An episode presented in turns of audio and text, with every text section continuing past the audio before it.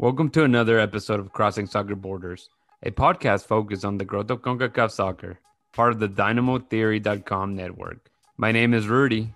And I am Rodrigo. And today we have a ton of things that we're going to quickly go through a little bit of Champions League, a little bit of M- Liga MX, and of course, we have plenty of CONCACAF Nations League uh, play coming soon. So, Rodrigo, let's start real quick, man, with the Champions League final. Chelsea obviously beat Man City. But here, the interesting thing that was the subject was about uh, the CONCACAF representatives, both being American. Obviously, Zach Steffen, bench player, right? He's a backup goalkeeper. Christian Pulisic was the one that uh, was getting minutes throughout the matches, and they won it. They lifted the trophy. Um, obviously, he came in, played a little bit, not not a ton of minutes, just kind of let them continue having the lead. And at the end of the day, very proud to have another CONCACAF player make it out there. Rodrigo, what are you thinking about what it means for the U.S. to have a player uh, raise the trophy? No, it's definitely elevating U.S. soccer as we know it. Um, having players that can actually compete in Europe, especially you know with top teams across Europe, England, all the top leagues. Christian Pulisic, obviously being a young player, has a lot more uh, potential to achieve greater things. Maybe win a, a second uh, Champions League or more inter- international trophies now, and that's just elevating the U.S. You know, uh, we also see Sergio Dest at Barcelona and all these young stars from the U.S. to capitalize on on the on I guess the big stage we, we should say here, and hopefully we have other Concacaf players, not just the U.S. but others. Um, you know, given that opportunity with the Canadians and the Mexicans as well, and then you have the uh, Central Americans that are trying to make them a name for themselves out there too. But this is a huge step for the U.S. Not being able to reach the World Cup um, the last World Cup, and now they're getting a li- little bit of a boost for their players. Yeah, and he joins uh, players. There's a few names that popped up, but they didn't really play for those national teams, like Edgar Davids or Owen Hargreaves. Uh, but he joins uh, Jovan Kirovski from the U.S. that apparently wanted uh, playing with Borussia Dortmund in the 96-97. He joins uh, Trinidad and Tobago Dwight Yorke. He joins Mexican Rafael Marquez, who won it with Barcelona twice. He just Honduran international David Suazo, who won it with Inter Milan. Uh, Jonathan Dos Santos, another Mexican that won it with Barcelona as well. And Keylor Navas, of course, they won it uh, three straight with Real Madrid. And then last year, Alphonso Davies raised the trophy as well. So this is good to see uh, plenty of CONCACAF people, especially in recent years, right? With uh, uh, beginning with Keylor Navas and Alphonso Davies winning in the last five years, have won plenty of them. But yeah, that's great, great uh, uh, seeing how the Americans are increasing their level. And like you said, hopefully they find more success in future tournaments and they can't afford to miss another World Cup. But let's jump to our next topic, and that is Liga MX. Liga MX uh, had their final this past week, and Cruz Azul, after 23 long years and failing horrifically in a few finals in the past. Finally, we're able to lift um, the trophy. Man, Rodrigo, what are you thinking about that, man? Like, I love it. Honestly, I was actually cheering for them. Um, it's been a long journey or a long wait, I should say. Um, ups and downs, and mostly downs in the last few years but they've been a top team. I mean, they've been consistent throughout, you know, the last few years, being the first place team um, in the league for a while, or being up there, at least the top three, um, making it into a couple semifinals. I know, obviously, the finals that they've lost. So this just kind of shows that teams can stay consistent. Um, I know a lot of people are always like, oh, this lower leagues, Mexican League, MLS, they're so inconsistent because there's always a different champion. Um, and that's just that, uh, that just comes down to the playoffs um, breakdown more than anything. You know, like any other competition that uses playoffs, anybody can win it at that point. But at least this team has stayed consistent throughout their uh, league matches. Yeah, it's definitely interesting because I'm. Um, overall, Cruz Azul has always been a top team, and, and like you said, especially in recent years, they've just been really competitive, and they've won, you know, pretty much everything that they've played. Um, either being CONCACAF Champions League uh, titles or just other trophies, but this the, the Liga MX trophy was just so elusive to them. Um, we knew them as the choke team. You were just waiting for them to mess up and for the other team to win. And you know, it kind of seemed that way um, in this match because whenever Santos scored, then it was like you. I think people and even me, not being a big Cruz Azul fan, I was kind of like nervous for them, and it was good that they got a goal. And then I feel like I believe they got another goal, and they got called back. I'm not sure if that was happened, but I thought I did but no, it was such a it was a very fun match to watch, and yeah, no, it was just uh, pretty cool to see like a lot of people that we know or that I know, like and have on Facebook, Facebook friends, or people that I may know. Actually, I'm talking a little loud because my kids aren't here because we're moving out there with my in-laws, and uh, a guy I used to work with uh, came and uh, bought some furniture from us, and his team is Cruz Azul, and I was like, hey man, you're not wearing your uh, Cruz Azul jersey. He's like, man, I had just took it off. It stank. Like I've been wearing it for like three days. So you know, it's so happy moments for them. I know they were like such a, the joke of the town or the joke of the the Mexican country overall. But uh, no, it, it, like you said, it's definitely like pretty sweet that they finally, finally get to get that off their uh, their chest, man. And uh, yeah, you want to add anything else to that? I mean, now we, just got to wait and see if they can win the CONCACAF Champions League, you know, keep the good rhythm that they've been having, and hopefully they can get another title in quick succession. Uh, and we'll just want to see how that plays out for them. Cool. Yeah. And like I said, super exciting stuff. Obviously, we'll have a ton of matches in between before Liga MX kicks off, and we have the MLS there. So we'll see um, when it comes to the Champions League. You know, Cruz Azul does have a very good advantage, I guess, into making it uh, or winning the championship. But let's move on to some finally, finally, man, I'm so excited. It's been a long time to see um, the na- nations facing facing each other in CONCACAF. And before we uh, jump right into the CONCACAF Nations League finals, I do want to mention though that uh, the the FIFA World Cup qualifying for CONCACAF, the first round, they're actually playing this week. I think some of them even next week. So you know, it's yeah, they're definitely like a bunch of um, teams from Central America, uh, Caribbean as well. Um, you know, if you're somebody from those nations, definitely you know, reach out to us if you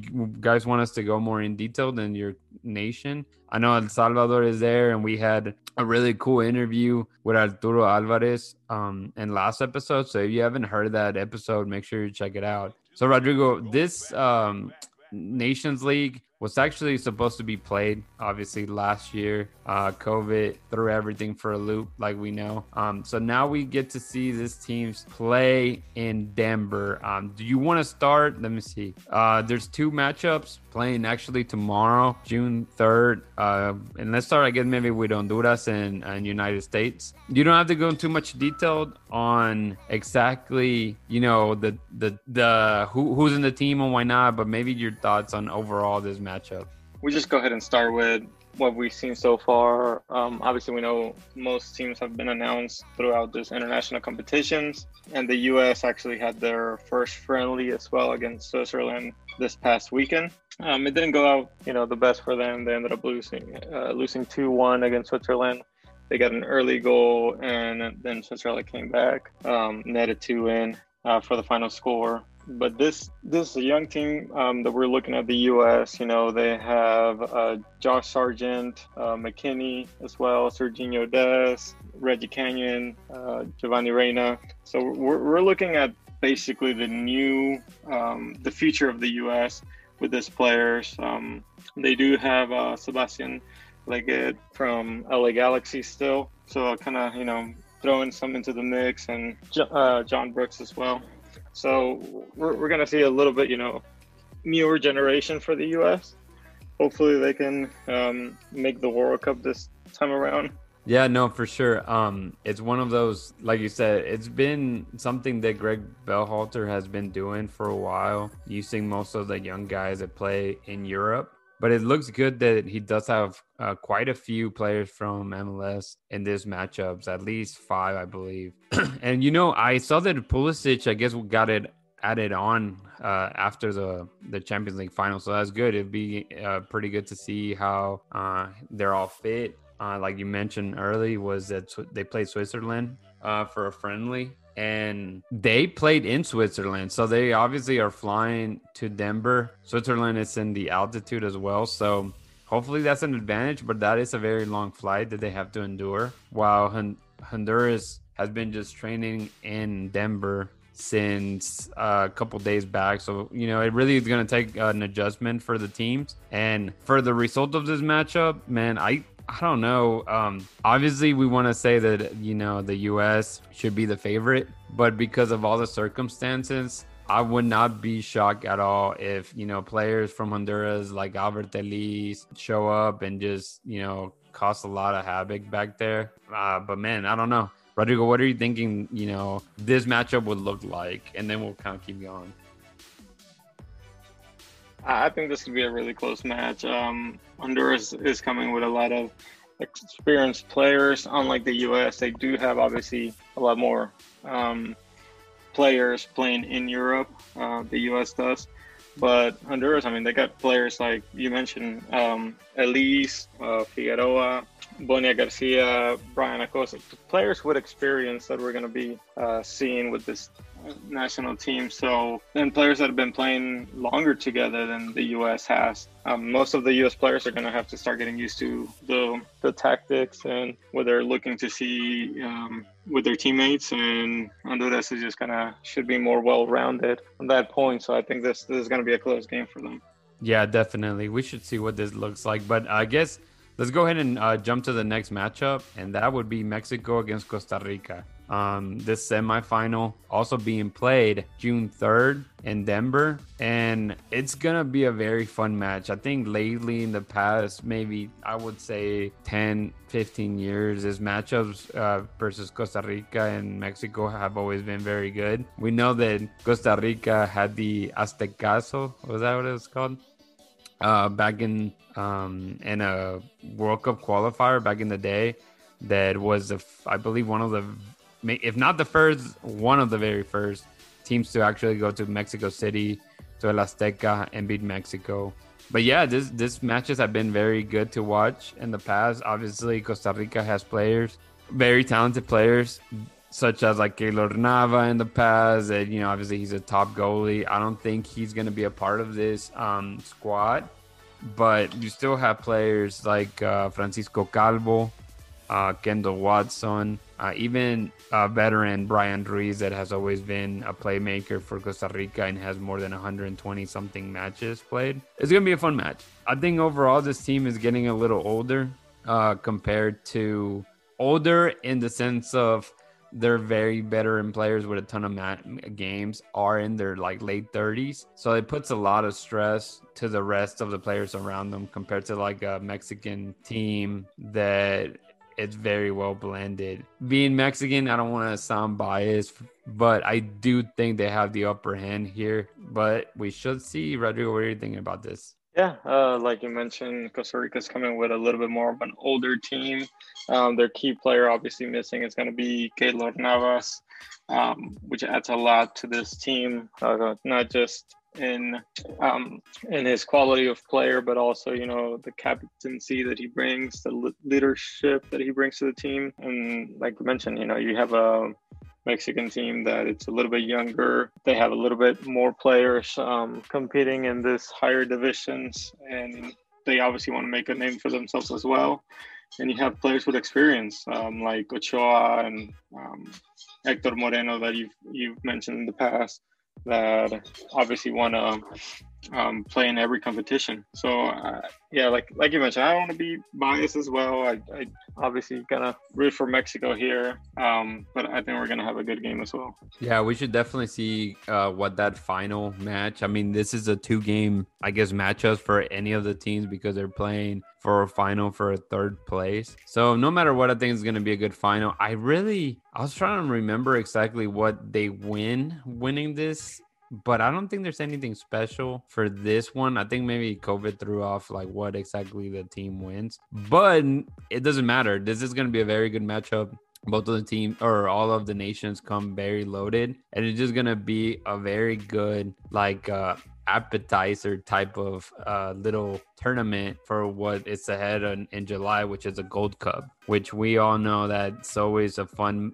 you know, fun matches. And with everything open up, you know, after you know with uh, COVID protocols slowly uh, opening stadiums to full capacity or near full capacity, and definitely the matches being played in the U.S. Uh, it makes it fun to uh, if you're you know in, in America, definitely go check out your teams definitely root for your teams. I know I will be there, or at least try to be for whatever matchups are here. Rodrigo, you want to add anything else? Do you have a favorite to win this uh, championship?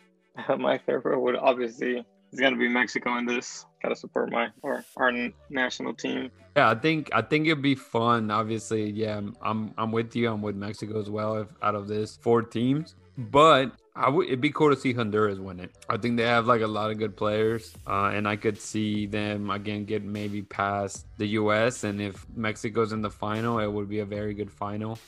Honduras and Mexico always do have a good final, or if it's a Mexico and the U.S. No matter what, there you can't really lose um, with those matches. They're going to be very fun. Again, the first uh, semifinals are being played uh, June third and that final is getting played the 6th. So, you know, it's going to be packed this weekend of good matches. So, no matter what, CONCACAF is back. Uh, CONCACAF uh, Champions League should be resuming in August. We have the Gold Cup. We have qualifiers for the World Cup. Yeah, we have uh, the Nations League final. So it's just gonna get better. And throughout, we hopefully we try to cover as many teams as we can. And like I said in the past, you know, if you are listening to our podcast and you're from like maybe a nation that uh, doesn't get that much love in CONCACAF, reach out. We want to be able to talk about other teams. I know like Puerto Rico's playing today or play today. Actually, they won, I think 7 0 against Bahamas. But yeah, stuff like that is something that really intrigues us because we love to learn and talk about uh, nations as well. So with that, we're pretty much done. Uh, make sure to follow follow us on all our social media. Uh, look for us in Instagram and in Twitter. Look for Crossing Soccer Borders. If you want to follow Rodrigo on Twitter or myself, make sure that you whatever you listen to our podcast, that being Apple Podcasts or being Spotify or a few other ones that you can find us on. Uh, make sure you subscribe, uh, comment, review us. You know, reach out. Remember to keep crossing soccer borders.